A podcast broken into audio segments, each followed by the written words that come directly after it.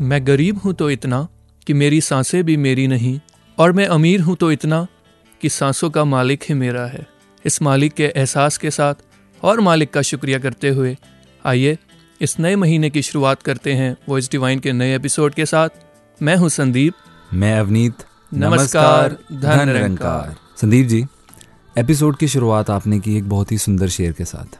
तो जब आप शेर शेयर कर रहे थे तो मैं भी ये सोच रहा था कि भाव हमारे कुछ भी हों लेकिन हम उसको कम्युनिकेट कैसे करते हैं? ये मैटर करता है। बिल्कुल। वो भाव सरल भाषा में भी कहे जा सकते थे लेकिन आपने जिन शब्दों को चुना वो दिल तक पहुँचे। जी। या फिर हम बात करें हमारे वॉइस डिवाइन के एपिसोड्स की। हर महीने हर साल हम ये एपिसोड्स रिकॉर्ड करते हैं। और वे ऑफ़ कम्युनिकेशन हो जाता है कि हम अपने लिसनर्स तक कैसे पहुँच रहे हैं। हम्म हम्म, कभी रेडियो के माध्यम से कभी इंटरनेट के माध्यम से। तो वहाँ बात आ जाती है द वे ऑफ़ कम्युनिकेशन की। हम्म। तो कितना इंटेग्रल कितना इंपॉर्टेंट पार्ट होता है कम्युनिकेशन अवनीत जी आपने वो एक लाइन सुनी होगी कि बात निकलेगी तो बहुत दूर तलक पहुंचेगी। जी।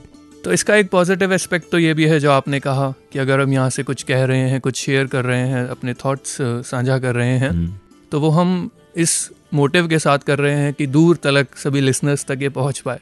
हम्म, लेकिन अगर ये शब्द सही ना हो कहने का तरीका सही ना हो तो डर भी होता है कि कहीं ये बात दूर तलक ना पहुँच जाए। जी। तो इट रियली मैटर्स कि how we communicate how exactly we choose the words and the way to communicate so बहुत बड़ा एक वास्ट फ़ील्ड है communication exactly Sandeep ji that means everything is important what to communicate how to communicate what not to communicate कौन सी चीज़ कहाँ तक कैसे पहुँचे कौन सी चीज़ कहाँ तक कैसे ना पहुँचे कौन किस बात को कैसे सुने और कौन सी बात कैसे कही जाए। और कैसे सुनी जाए। सुनी जाए। इसीलिए हमने चुनाव किया है आज के इस एपिसोड में इसी टॉपिक का कम्युनिकेशन लेकिन इससे पहले कि इस वास्ट टॉपिक की तरफ़ हम बढ़ें आइए सुनते हैं अवतार वाणी का एक मधुर शब्द। साधु जन जो वाणी बोले सुनना और सुनाना है। नीत प्रति सत्संग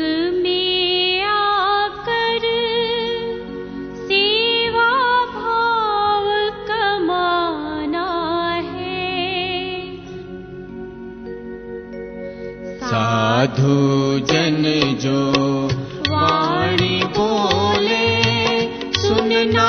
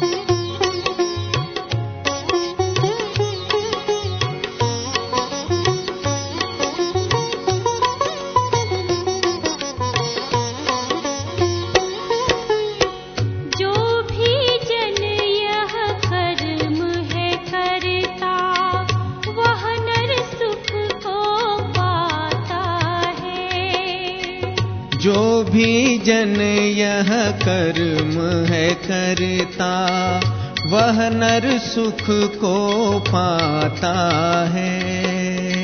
कहे अवतार गुरु यदि रीझे यश सारा जग गाता है। कहे अवतार गुरु यदि रीझे यश सारा जग गाता है। साधु जन जो वाणी बोले, सुनना और सुनाना है। नित्य प्रति सत्संग में आकर सेवा भाव कमाना है। साधु जन जो वाणी बोले सुनना और सुनाना है। सुनना और सुनाना है। सुनना और सुनाना है। तो अवनीत जी, जैसा कि आपने कहा कि बहुत ही वास्ट टॉपिक है तो मुझे नहीं लगता कि हम दोनों काफ़ी रहेंगे इसके सारे एस्पेक्ट सारे डायमेंशंस डिस्कस करने के लिए। जी। तो हर एपिसोड की तरह आज भी हमारे साथ कुछ पैनलिस्ट मौजूद हैं तो क्यों ना एक एक करके अपने लिसनर्स से उनको इंट्रोड्यूस कराया जाए। I would like to welcome Nikhil ji जो कि दिल्ली से ही हैं और हमारे साथ स्टूडियो में मौजूद हैं। Thank you Avneet ji. और निखिल जी के साथ हमारे साथ आज यूएस से समता जी और दत्ता जी जुड़ रहे हैं क्योंकि टॉपिक भी है communication so we thought of using the modes of communication and we have join them we have called them and they are joining us from US Samta ji Datta ji आपका भी स्वागत है. धन निरंकार जी. सो दत्ता जी आपसे शुरुआत करते हुए आपके मुताबिक क्या है ये communication how briefly can you explain this word this term communication communication essentially has three parts. One is the transmitter, second is the medium through which the information passes, and third is the receiver which receives the information. mm-hmm. आज के modern ज़माने में communication virtually हो रहा हो या in person आमने सामने हो रहा हो। Mediums are of very high quality so the information loss is at a very minimum problem हो रहा है वो ट्रांसमीटर और रिसीवर के बीच में है। जी। मान लीजिए दो व्यक्ति आपस में बात कर रहे हैं। होता यह है कि आज के ज़माने में कोई सुनना नहीं चाहता है। जब सामने वाला व्यक्ति कुछ बोलने लगता है तो रिसीवर इमीडिएटली अपने दिमाग में आंसर फॉर्म करना शुरू कर देता है। And more often than not we don't let the other person finish his thought and we interrupt and we try to talk on top of what the other person is saying very true दो problems इसमें immediately दिखाई देते हैं। One of the problems is lack of respect towards the person who is trying to give out the information mm-hmm. right and the other problem is lack of patience since we are lacking patience we end up interrupting the other person or not absorbing the information that the other person is giving to us जी तो Datta ji basically listening is an issue कि कोई क्या कहना चाहता है मैं उसको सुनता नहीं हूँ क्योंकि भाव ये होता है कि जो मैं कहना चाहता हूँ वो सामने वाले तक पहुँचे सो so, निखिल जी आपको क्या लगता है? अवनीत जी डेफिनेशन के हिसाब से समझें तो जैसे कि दत्ता जी ने समझाया कि इंफॉर्मेशन शेयर करने का वे है between a sender and a receiver communication ji. And it could be a natural और a technical medium but it is very effective very important to have effective communication to achieve the desired results. जी। और generally हम देखते हैं कि अनफेक्टिव communication जब होता है तो एक वर्ड हम हमेशा यूज़ करते हैं जिसको हम नाम देते हैं कम्युनिकेशन गैप हम्म, तो मुझे ऐसा लगता है कि कम्युनिकेशन गैप के पाँच रीजंस हैं जो कि डेफिनेशन से तीन रीजंस तो बड़े ही सिंपल हमें समझ में आ जाते हैं। हम्म, कि अगर सेंडर जो है वो बात को ठीक से ना भेजे रिसीवर उसको ठीक से इंटरप्रेट ना करे हम्म, या फिर जो हमारा मीडियम है वो डिफेक्टिव हो या करेक्ट ना हो। हम्म। बट दो टिपिकल रीजंस हैं। एक तो ये कि सेंडर करेक्ट इन्फॉर्मेशन जानता है लेकिन फिर भी वो उसको ठीक तरीके से शेयर नहीं कर रहा है। अपने बेनिफिट के लिए वो उसको डिफरेंट तरीके से मैनिपुलेट कर रहा है। और पांचवा रीजन भी इसी तरीके से रिसीवर के ऊपर अप्लाई होता है कि अगर करेक्ट इन्फॉर्मेशन होते हुए भी वो उसको ठीक से इंटरप्रेट नहीं करने की कोशिश कर रहा है उसको वो मैनिपुलेट कर रहा है अपने बेनिफिट के लिए। जी जी यानी कि अब intentions also play a very important part जी जी। कि मेरी इंटेंशंस क्या है? बिल्कुल। और अवनीत जी गुरमत में भी तो ये बात जुड़ती है कि बाबा जी अगर कोई बात कह रहे होते हैं फॉर एग्ज़ाम्पल अगर हमें चौथा प्रण दिया गया कि गृहस्थ आश्रम में रहना है और अगर मैं सेवा पे नहीं पहुँच पा रहा होता तो ये मेरे पास एक बहुत बड़ा रीजन होता है कि बाबा जी ने तो कहा है कि ग्रस्त भी निभाना है। तो मैं किस बात को किस तरह से इस्तेमाल करता हूँ? जी। ये भी कम्युनिकेशन का बहुत इंपॉर्टेंट पार्ट हो गया। बिल्कुल। और जहाँ कहने के लहजे की बात हुई सुनने के लहजे की बात हुई तो coming to you Samta ji आपका क्या ओपिनियन है? आप इस बारे में क्या कहना चाहेंगे? मुझे तो ऐसा लगता है the ability to understand and use our non verbal communication और body language is a powerful tool that that can help us to connect with others express what we really mean and it really helps in building our the better relationships sometimes हमारा gesture you know our facial express ज़रूरी नहीं है कि verbal communication हो. Sometimes our this non verbal communication our facial expression gesture or you know posture and the tone of voice it speaks the loudest. जी और अवनीत जी समता जी की बात से भी यही निकल के आ रहा है कि केवल शब्द ही नहीं बहुत सारे ऐसे माध्यम हैं कम्युनिकेशन के बहुत सारे टूल्स हैं जिससे अपनी बात सही तरीके से रखी जा सकती है। जी। और सही तरीके से एक मोटिव होता है कम्युनिकेशन का कि किसी को हम अपनी बात कह रहे हैं तो वो हमारी बात ध्यान से सुने और हमारा बन जाए। अपना बनाने के लिए भी बात कही जा रही होती है। तो स्पिरिचुअली जब इसी बात को कनेक्ट किया तो वो एक शेर भी ध्यान में आता है हम्म। कि किसी को अपना बनाना हुनर ही सही you know to communicate is a हुनर। हम्म। किसी को अपना बनाना तो हुनर ही सही लेकिन किसी का बन के रहना भी कमाल होता है।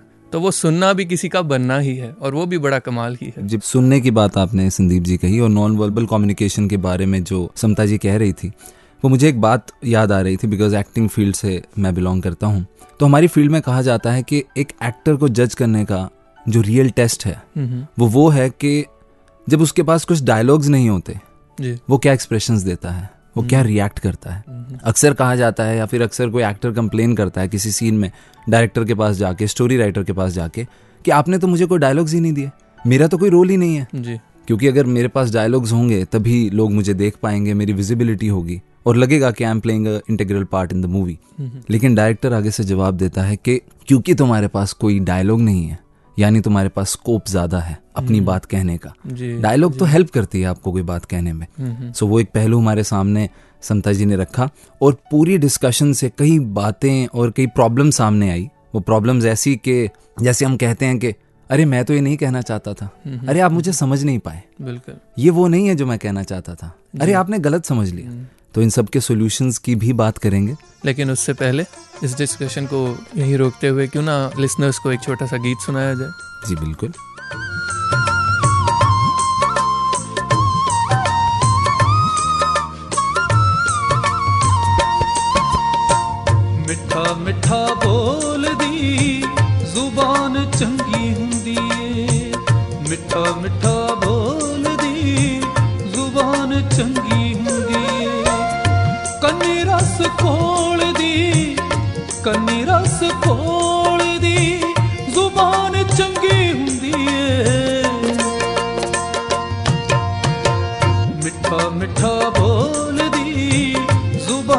ਚੰਗੀ ਹੁੰਦੀ ਏ।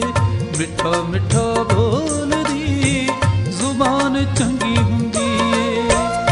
ਕੰਨੀ ਰਸ ਕੋਲਦੀ, ਕੰਨੀ ਰਸ ਕੋਲਦੀ, ਜ਼ੁਬਾਨ ਚੰਗੀ ਹੁੰਦੀ ਏ। ਮਿੱਠਾ ਮਿੱਠਾ ਬੋਲਦੀ, ਜ਼ੁਬਾਨ ਚੰਗੀ ਹੁੰਦੀ ਏ। ਮਿੱਠਾ ਮਿੱਠਾ ਬੋਲ ਚੰਗੀ ਹੁੰਦੀ ਏ। ਸਜਣਾ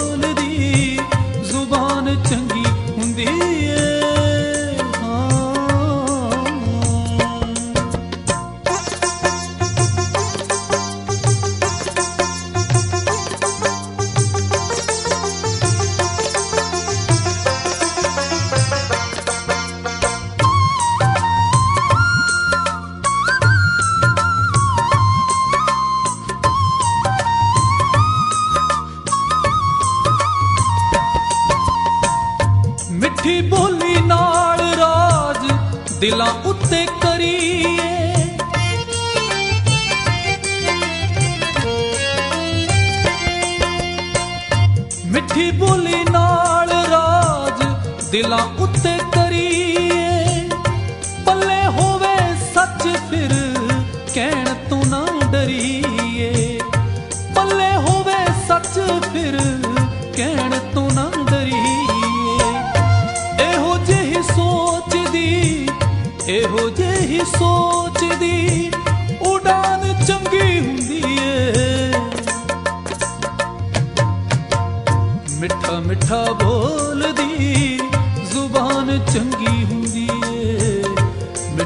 বুঝবো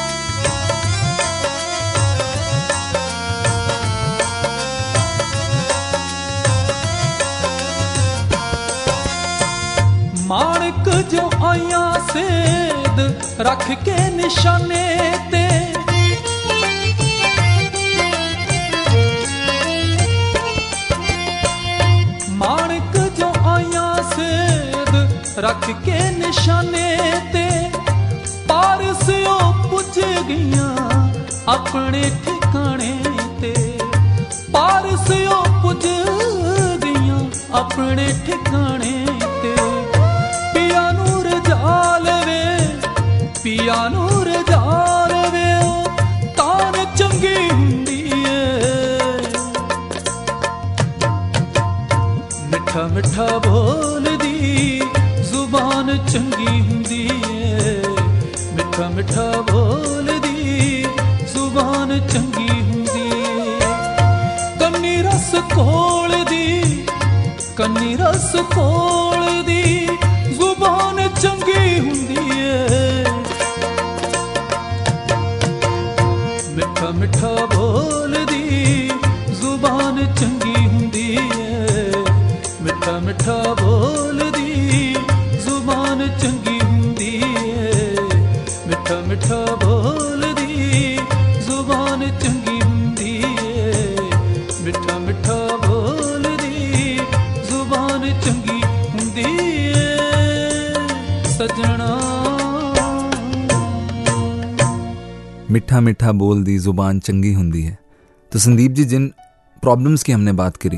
कोशिश करते हैं उनके मीठे मीठे सॉल्यूशंस जानने की। जी। और मैं शुरुआत करूँगा निखिल जी के साथ कि। निखिल जी जो जो प्रॉब्लम्स हमने डिस्कस किए। आपको क्या लगता है but possible solutions for them Avneet ji बात जेस्चर्स की हुई। हम्म। और सामने वाले को ठीक से ना सुनने की हुई। उसके ऊपर अपनी बात को समझाने की बात हुई।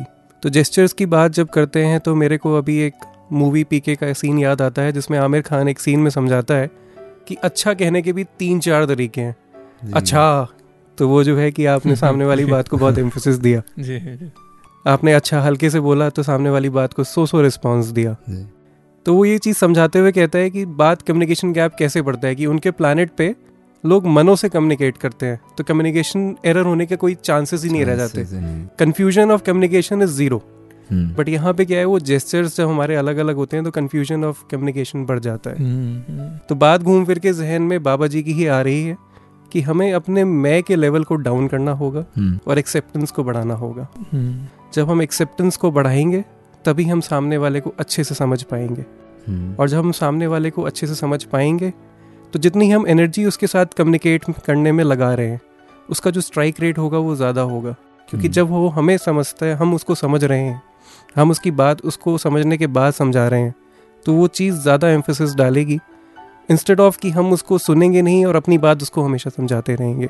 ये बात जो निखिल जी आपने कही जैसे हुजूर ने भी एक बार कहा था कि जिसे ज़्यादा बोलने की इच्छा होती है असलियत में दरअसल में उसे सबसे ज़्यादा सुनने की ज़रूरत होती है। बिल्कुल। वो ज़्यादा सुने बिल्कुल। क्योंकि उसकी इच्छा बोलने की बढ़ती जा रही है हाँ मैं उसके अंदर बढ़ती हाँ जा रही हाँ है। तो सोल्यूशन तो यही है अवनीत जी कि मैं को कम करें एक्सेप्टेंस के लेवल को बढ़ाएँ और जो है जो बाबा जी की टीचिंग्स हैं उन पे फोकस करते हुए सामने वाले को ज़्यादा समझें अपनी बात कम से कम समझाएँ। जी। जी। तो दत्ता जी स्पिरिचुअली इसके क्या सॉल्यूशंस हो सकते हैं? उसके बारे में आप कुछ बताइए। दो अ, कर्म है जिनसे इसका सॉल्यूशन मिल सकता है। जी। एक तो है सेवा। किसी भी प्रकार की हम जब सेवा कर रहे होते हैं से for example you are doing some सेवा in a parking lot you have to be extremely patient with the Mahapurush in terms of uh, how the parking is being done. So if you do seva consistently, hmm. the amount of patience level that is there within us will definitely increase over time. Hmm. Hmm. And the other aspect that we discussed was the lack of respect part, right? If you look at uh, the way sangats happen, when we go to sangat, I think that's the place where we give maximum respect to any speaker that we listen to.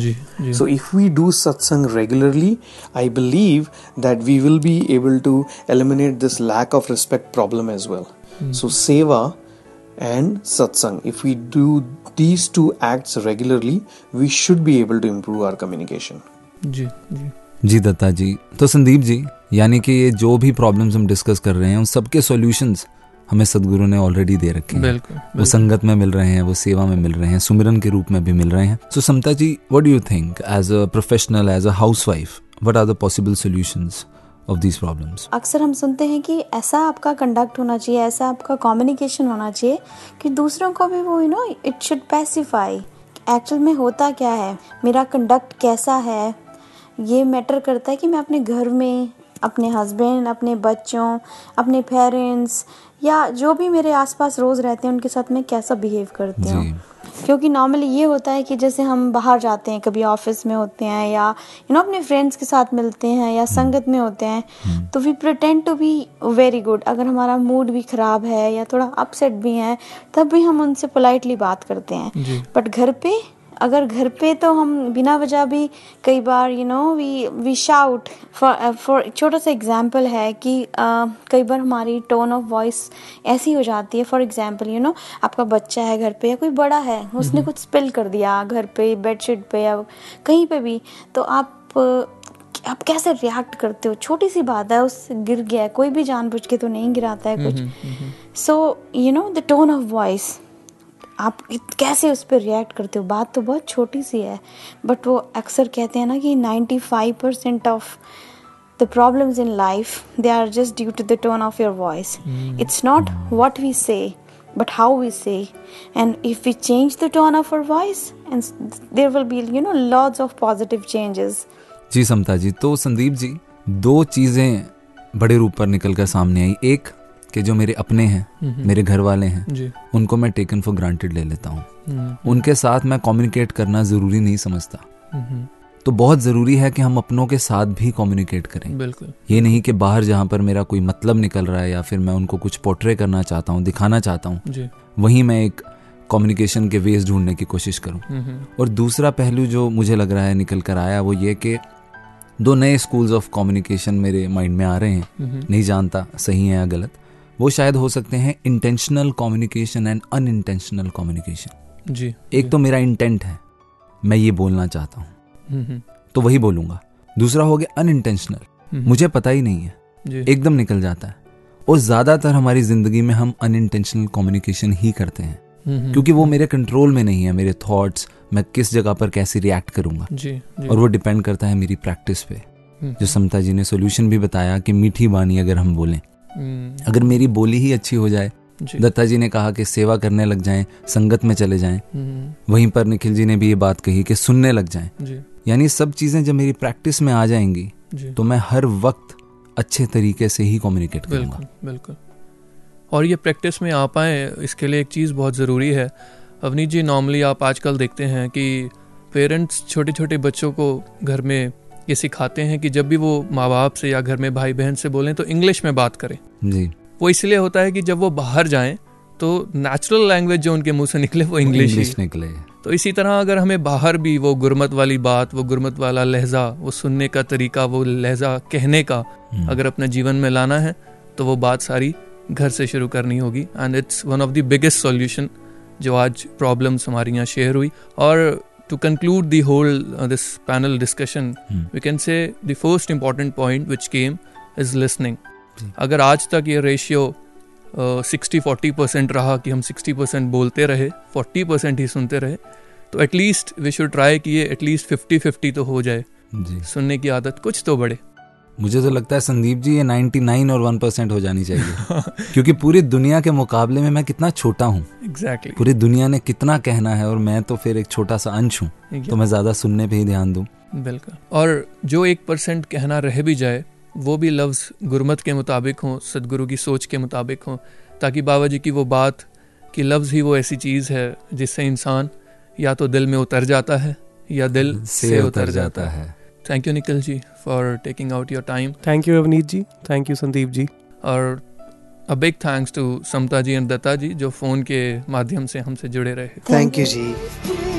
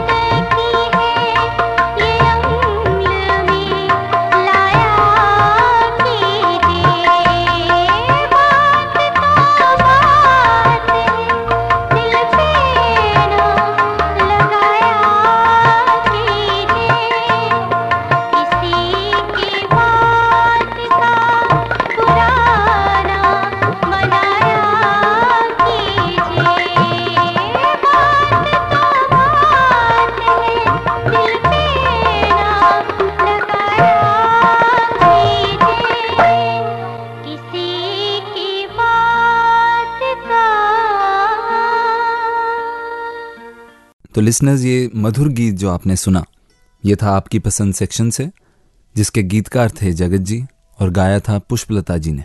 और संदीप जी बात कही गई कि किसी की बात का बुरा ना मनाया कीजिए। जी जी। और अवनीत जी गीत सुनते हुए मैं दोनों पहलुओं से अपने आप को सोच रहा था कि when I am a speaker जी। तो मेरा प्रयास होना चाहिए कि बात ऐसी कही ही ना जाए जो कहीं दिल पे जाके नेगेटिव वे में लग जाए। हम्म, and when I am a listener तो अगर कोई ऐसी बात कह दी भी गई है कि जो शायद मेरे दिल को अच्छी ना लगती हो तो उसको दिल पे लगने ही ना दें।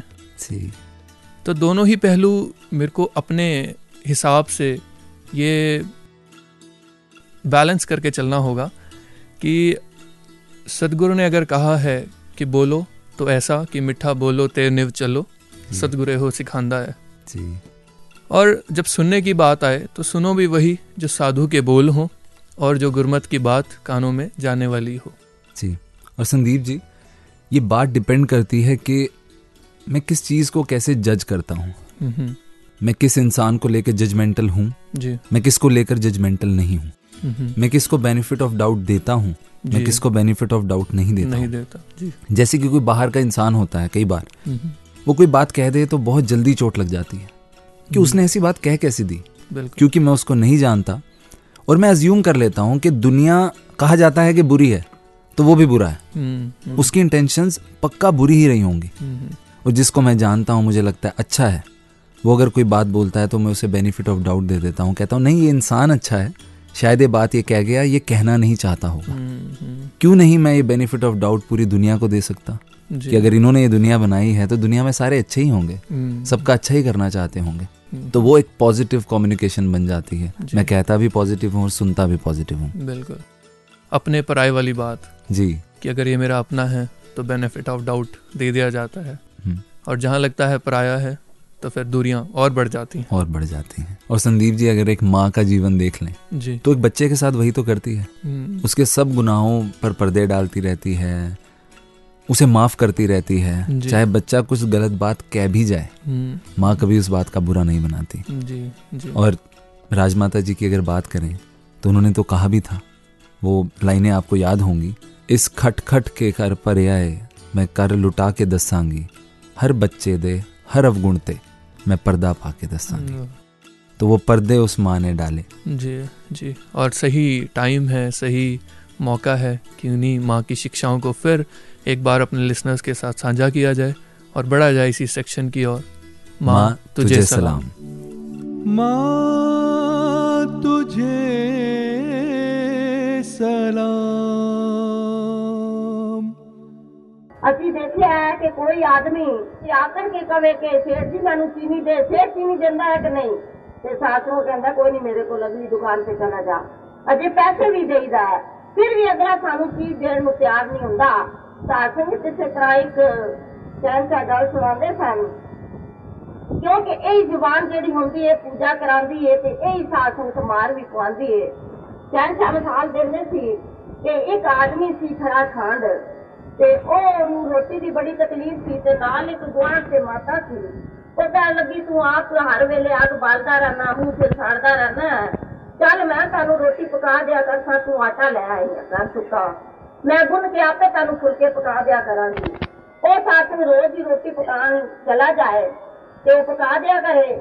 ਤੇ ਇੱਕ ਦਿਨ ਕੀ ਹੋਇਆ? ਕਹਿੰਦਾ, ਮਾਤਾ, ਇਹ ਮੱਝ ਤੇਰੀ ਹੈ ਬੜੀ ਸੋਹਣੀ ਹੈ ਅੱਛਾ, ਜੇ ਮਰ ਜਾਏ ਤੇ ਦਰਵਾਜ਼ਾ ਤੇ ਤੇਰਾ ਛੋਟਾ ਹੈ ਲੰਘੇਗੀ ਕਿਸ ਤਰ੍ਹਾਂ? ਇਹ ਕਿਸ ਤਰ੍ਹਾਂ ਲਗਾਓਗੇ ਉਸ ਕਹਿੰਦਾ ਮੈਂ ਤੈਨੂੰ ਰੋਟੀਆਂ ਪਕਾ ਕੇ ਦੇਵਾਂ ਤੇ ਤੂੰ ਇਹੋ ਜਿਹੀਆਂ ਗੱਲਾਂ ਸੋਚਣਾ ਹੈ।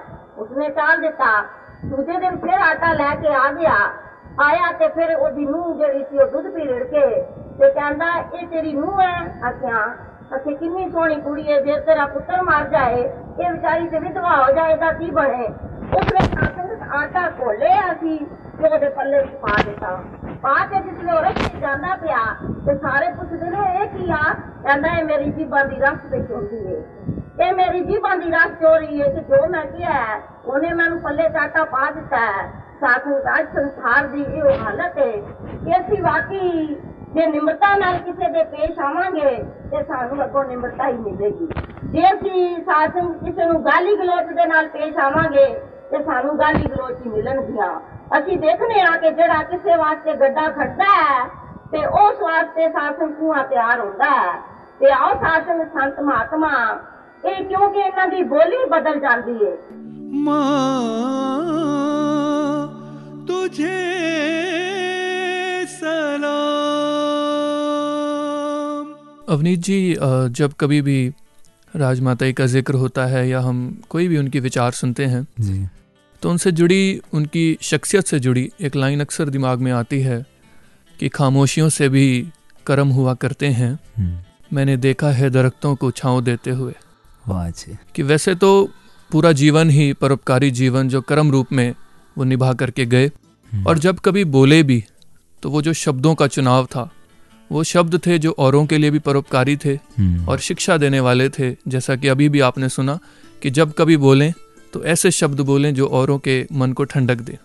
जी बिल्कुल संदीप जी और कहा भी जाता है कि जो शब्द हैं वो आपकी दुनिया बदल देते हैं।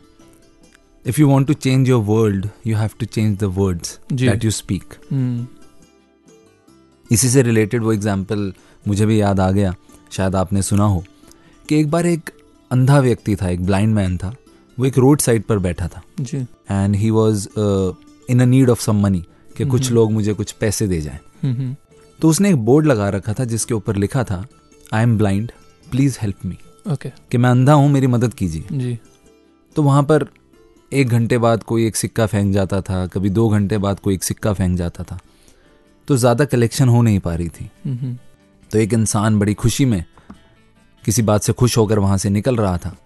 तो उसकी नज़र जब इस बोर्ड पर गई तो उसने सोचा कि चलो मैं इस बोर्ड पर जो लिखा हुआ है वो बदल देता हूँ। अच्छा। उसने वो बोर्ड उठाया हम्म, जो लिखा था वो मिटाया और एक नया मैसेज लिखकर वहाँ से चला गया। वो क्या? वो मैं आपको बताऊँगा क्योंकि वो सस्पेंस उसी बात का है। हुआ क्या कि कुछ देर बाद वहाँ पर एक एक घंटे में बहुत ज़्यादा कलेक्शन होने लगी और बहुत से लोग वहाँ पर बहुत से पैसे गिरने लग गए। ओके तो जब बताया गया कि बदलाव किस बात का था हम्म, तो नज़र गई उस बोर्ड के ऊपर। उस बोर्ड पर वो व्यक्ति लिख गया था it's a wonderful day but I can't see it ये एक बहुत खूबसूरत दिन है लेकिन मैं देख नहीं मैं सकता। नहीं सकता it connected to the audience. जो लोग वहाँ जा रहे थे उनके दिल तक ये बात पहुँची। हम्म, यानी पहले एक मदद मांगी जा रही थी अब मदद नहीं मांगी जा रही। अब अब मन के भाव व्यक्त किए जा रहे हैं। वंडरफुल बात एक ही है उद्देश्य एक ही था। जी। लेकिन शब्द बदल गए तो देखने का नज़रिया बदल गया। और यहाँ पर एक और बात जो मैं समझ रहा था यहाँ पर ये नहीं हो रहा कि कोई मदद में है। हम्म, यहाँ पर ये थॉट आ रहा है कि वी ऑल आर इक्वल अगर मैं ये दुनिया देख सकता हूँ काश ये भी देख पाए तो वो ह्यूमैनिटी का भाव भी आ जाता है। वो तरस से हट करके ह्यूमैनिटी की ओर बढ़ गया। जी। जी और इतनी ध्यानपूर्वक इतनी ध्यान देने वाली बात जो आपने शेयर की और मेरा भी अब ध्यान उस सेक्शन की ओर जा रहा है जिसको हम कहते हैं ध्यान दीजिए। ध्यान दीजिए ध्यान दीजिए ध्यान दीजिए ध्यान दीजिए जैसा सतगुरु समझाए जैसा सतगुरु समझाए वैसा कीजिए। ध्यान दीजिए ध्यान दीजिए। जब भी बोलें, मीठा बोलें। मीठा बोलने से जहाँ अपने मन को खुशी मिलती है, वहीं सुनने वालों को भी आनंद प्राप्त होता है। दूसरे की बात को ध्यान से सुने, पूरा सुने, बीच में ना टोकें। पूरी बात सुनकर फिर अपनी बात कहें। संवाद, यानी बातचीत से लगभग हर समस्या का सुंदर हल निकल आता है। इसलिए अगर रिश्तों में दूरी या मन मुटाव आ रहे हो तो खुले मन से बात करें। याद रखें, दुख बांटने से कम होता है और सुख बांटने से बढ़ता है। इसलिए अपने सुख दुख को अपने परिवार, मित्रों और गुरु भक्तों के साथ बांटते रहें। सत्संग में बोलते हुए मर्यादा और समय सीमा का ध्यान अवश्य रखें। विनम्र रहें। और सात संगत से प्राप्त इस विनम्र स्वभाव का प्रयोग परिवार और समाज में भी करें। ध्यान दीजिए। संदीप जी ये ध्यान दीजिए सेक्शन में हमने जो पॉइंट सुने। मेरा ध्यान जा रहा था कि वो सुनते वक्त हम्म, हमारे फेसेस पर एक कांस्टेंट स्माइल थी। जी जी। और सिर्फ़ उन्हीं पॉइंट्स के वक्त नहीं जब निखिल जी दत्ता जी समता जी भी हमसे बातें शेयर कर रहे थे। तो जैसे ही वो कोई पॉइंट बोलते थे हमारे फेस पर एक स्माइल आ जाती थी। हम्म, मन में भाव आता था अरे मैं भी तो यही करता हूँ। हाँ मैं भी तो यही सोचता हूँ। तो एक जितना मर्ज़ी सीरियस ये टॉपिक हो और हमने कितने डायमेंशन शेयर किए हम्म, लेकिन स्माइल किसी के भी फेस से वो गई नहीं। जी जी। तो अवनीत जी इसी स्माइल को लिसनर्स के लिए भी आगे बढ़ाते हुए एक बात ध्यान आ रही है क्या मैं शेयर कर लूँ? जी जी बिल्कुल। तो बात है एक क्लास की जहाँ एक टीचर मौजूद थे और बहुत से बच्चे बैठे थे। जी।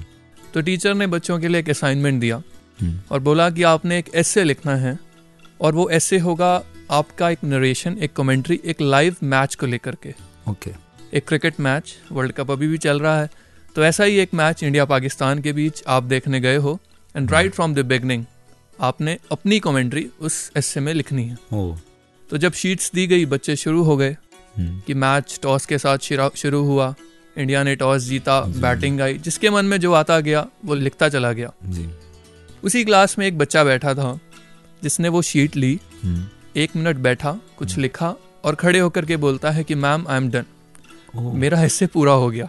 इतनी लंबी नरेशन एक मैच की होती है और एक ही मिनट में। एग्जैक्टली exactly, और यही थॉट वहाँ बैठे हर बच्चे के दिमाग में आया हम्म, कि हम अभी शुरू किया है हम टॉस तक पहुँचे हैं और इसने मैच खत्म कर दिया।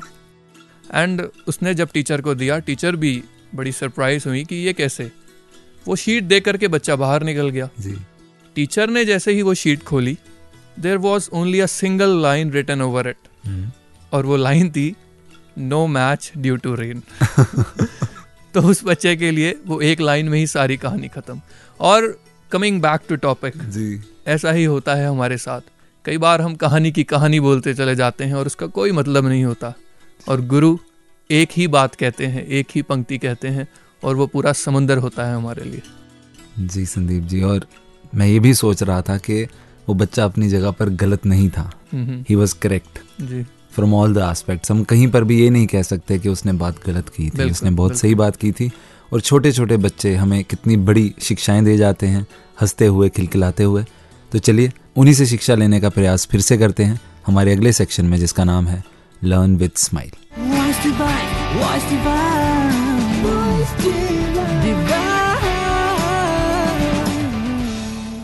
रोज सिर्फ़ इतना करो गम को डिलीट करो खुशी को सेव करो दोस्ती को डाउनलोड करो दुश्मनी को इरेज करो सच को ब्रॉडकास्ट करो झूठ को स्विच ऑफ़ करो प्यार को करो इनकमिंग नफरत को करो आउट गोइंग हँसी को करो इनबॉक्स आँसू को करो आउटबॉक्स गुस्से को होल्ड करो, मुस्कान को सेंड करो।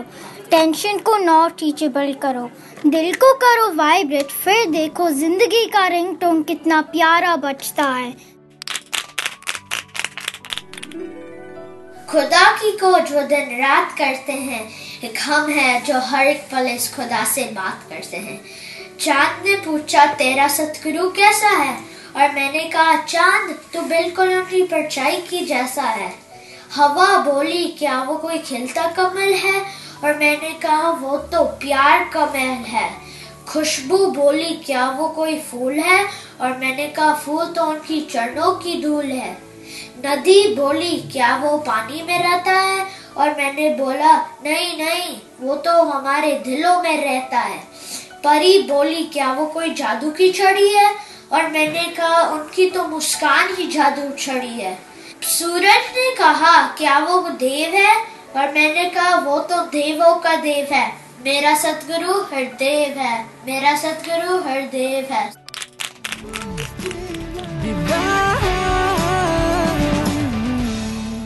अवनीत जी अभी तक जो कुछ हमने डिस्कस किया चाहे वो एज अ स्पीकर था एज अ लिसनर था हम्म। कम्युनिकेशन स्किल्स थी कैसे बोला जाए कैसे सुना जाए दुनियावी तौर पे तो ये सब कुछ ठीक है और समझ भी आता है। जी। लेकिन जब बात हो खुदा के साथ एक भगत की और एक भगवान की हम्म, तो वहाँ लगता है ना शब्दों की ज़रूरत है ना ये आपके कर्म से प्रभावित होता है। हम्म, दुनिया में तो हम कह सकते हैं कि action speaks louder than words hmm, but यहाँ तो यही लगता है कि वो एक्शन भी अगर बहाव रहित हैं बहाव हम्म। कुछ और हैं और फोर्सफुली एक्शन किए जा रहे हैं तो इनको परवान नहीं होते। यहाँ आकर के तो एक सीमा आ जाती है जहाँ एक भगत एक गुरसिख एक मुरीद अपने मुर्शद के आगे सिर्फ़ यही कहता है कि बहुत तमन्ना थी कि तुम्हें सब दास्तां कहता मगर तुम राजदा हो क्या ज़रूरत है बताने की? वाह जी वाह। कि जो सब कुछ जानता है कि उसके आगे हम शब्दों का इस्तेमाल भी क्या करें और क्यों करें? बिल्कुल। कहने की जब ज़रूरत ही नहीं है। जी। और आप वो आप बात कर रहे थे तो उससे ये भी ध्यान गया कि एक सेवादार जो होता है हम्म, हाँ लाजमी सी बात है कि वो अगर जाए ग्राउंड पर जाए ड्यूटी करे प्रैक्टिकली जाकर वो ड्यूटी करे वो तो परवान है ही। जी। लेकिन जो नहीं भी पहुँच पाता नहीं कर पाता वो चाहे फिजिकली रूप में पॉसिबल नहीं है।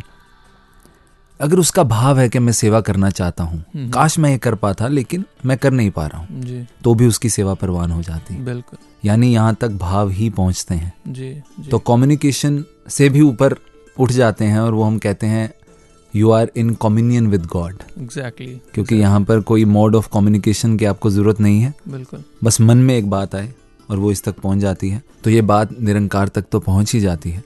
लेकिन यही बात सदगुरु के लिए भी उतनी ही ठीक है। क्योंकि रूप तो एक ही है। रूप तो एक ही है। इनको भी शब्दों से कुछ बताने की हम कोशिश ना ही करें तो वही बेहतर है। बिल्कुल। क्योंकि हमारे भाव जानते हैं अंदर बाहर से हमें जानते हैं। हम्म, और फिर भी वो माफ़ी का भाव गुनाह बख्शने का भाव बिल्कुल। और कृपा करने का भाव। जी।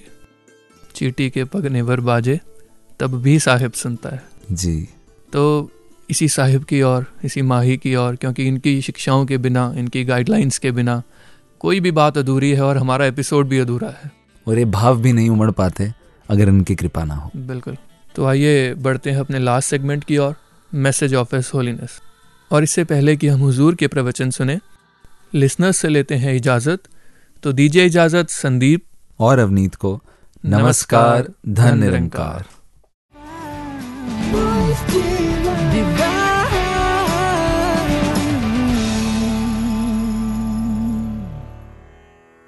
तो यहाँ पर भी उन्हीं गुणों का ज़िक्र हो रहा है जिसके बारे में निरंतर कहा गया है। कि मिठत नीवी नानका गुण चंग्याइयाँ तत्। कि ये ज़ुबान की मिठास और विनम्रता जैसे सुनते आ रहे हैं कि एक कौवा भी बोलता है और एक कोयल भी बोलती है। और कहते हैं कि कागा काको धन हरे, कोयल काको देत। मीठे शब्द सुनाए के जग अपनों कर लेत। कौवा किसी का कुछ छीनता नहीं, धन चुराता नहीं। और कोयल किसी के घर में कोई धन या जेवरात के अंबार नहीं लगा देती। फ़र्क इतना है, कौवे को क्यों नापसंद किया जाता है और कोयल को क्यों पसंद किया जाता है? उसके पीछे कारण यही बताया कि मीठे शब्द सुनाए के जग अपनों कर ले कि उस कोयल ने अपने प्रति लगाव पैदा किया, क्योंकि मीठे शब्द मीठी भाषा। भाव सात संगत कहने का भाव कि हृदय में मिठास, ज़ुबान में मिठास, व्यवहार में मिठास। ये एक भक्तजन, एक महात्मा, एक संत जन ऐसी एक अवस्था में रहकर इस निराकार, इस दातार की बंदगी करते हैं। और दूसरों को पूर्ण तौर पर ऐसे ही एक गुणों के कारण खुशियाँ व सुख प्रदान करते हैं। एक मीठा बोल बोलो, बोला हुआ किस तरह से दूसरे के हृदय को सुकून दे देता है? और एक शब्द कड़वा बोला हुआ किस तरह से गहरे से गहरा जख्म दे देता है? एक मीठा शब्द प्यार पूर्वक बोला हुआ शब्द, एक जख्म को भी भरने में सामर्थ है, और एक कड़वा बोल अच्छे भले को जख्म देना, देने में सामर्थ है। तो आओ सात संगत महापुरुष संत जन भक्त जन हमेशा एक प्यार की भाषा, ऐसी बानी बोलिए, मन का आपा खोए और उनको शीतल करे, आप भी शीतल होए। कि औरों को भी शीतलता और ठंडक देते हैं और खुद भी उसी शीतलता और ठंडक को प्राप्त करते हैं। कटुर बचन सब दे बुरा, जार करे तन छार। साधु बचन जल रूप है, बरसे अमृत धार। के निरंतर कटुर बचन कहा है कि सबसे बुरा, जार करे तन छार। कि ये जला देता है, छलनी कर देता है। और साधु वचन जल रूप है, बरसे अमृत धार।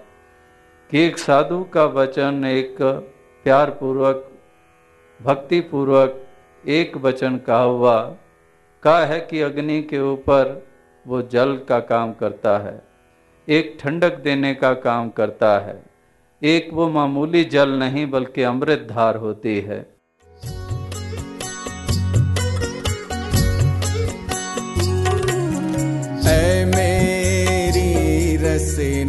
तू